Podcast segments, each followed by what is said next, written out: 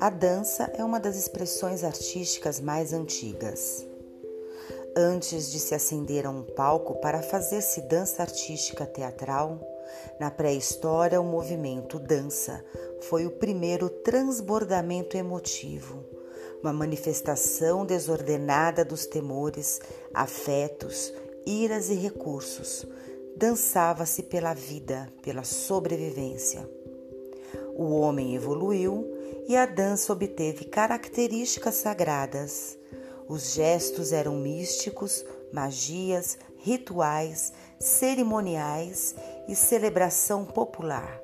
Por fim, tornou-se simples diversão. Aqui você aprende um pouco mais de arte com qualidade.